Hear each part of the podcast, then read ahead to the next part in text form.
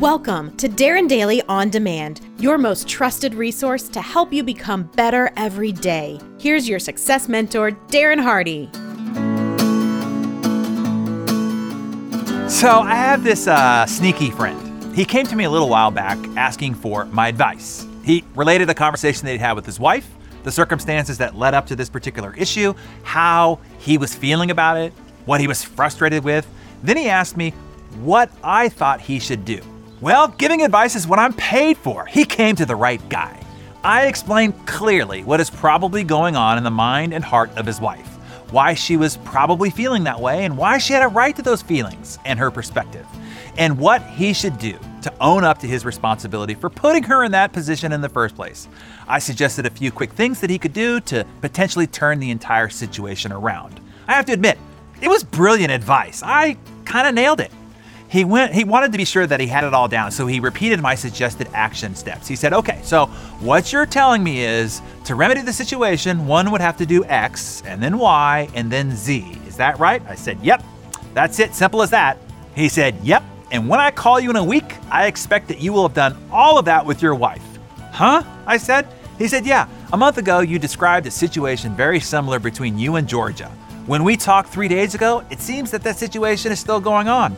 I knew you wouldn't listen to me telling you what to do, but maybe you'd listen to yourself telling me what I should do. But really, this advice was always for you. Damn it! Check and mate. You see, we are great at giving advice. Most any problem your friends, family, coworkers, or Capitol Hill has, you have some great advice. If someone wants to lose weight, you know just what to tell them what to eat. If a friend is having trouble with one of their kids, you've read something recently that will be really helpful. If somebody wants to be better motivate their employees, you've got some great suggestions. But what we suck at doing is taking our own advice. When it comes to finding solutions for a problem, we're also more likely to rationalize our problems by placing the blame on external circumstances. In other words, we're reluctant to take a good hard look at ourselves. But we have no problem forcing other people to do it.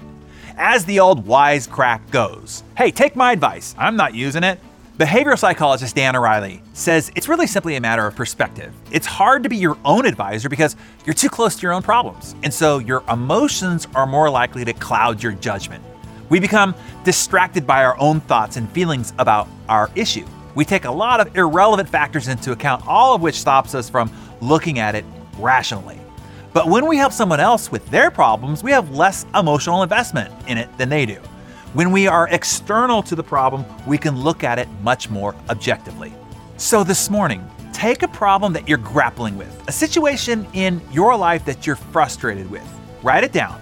Now, I want you to assign the problem to somebody else. Pick a friend of yours and imagine that they were coming to you with this problem and asking for your advice. Write down the objective, the outsider's perspective advice that you would have for them. I think you'll be surprised at the brilliant advice that you will give. Now for the hard part follow your own brilliant advice. Here's one for your notes this morning. Are you ready? The best way to succeed in this world is to act on the advice that you give others. You see, that's good advice. Hey, Darren here again. I just wanted to take a moment and thank you for being a listener of the Darren Daily On Demand podcast. I hope that you're experiencing the value of having lessons like this at your fingertips each week throughout the week, and that what you hear on the podcast is making an impact on your life in a big way. If it is, the only thing that I ask is that you share your favorite episodes with someone that you know that can be impacted positively as well. Because when we find something we love, it's better to share it with the world rather than just keeping it a secret.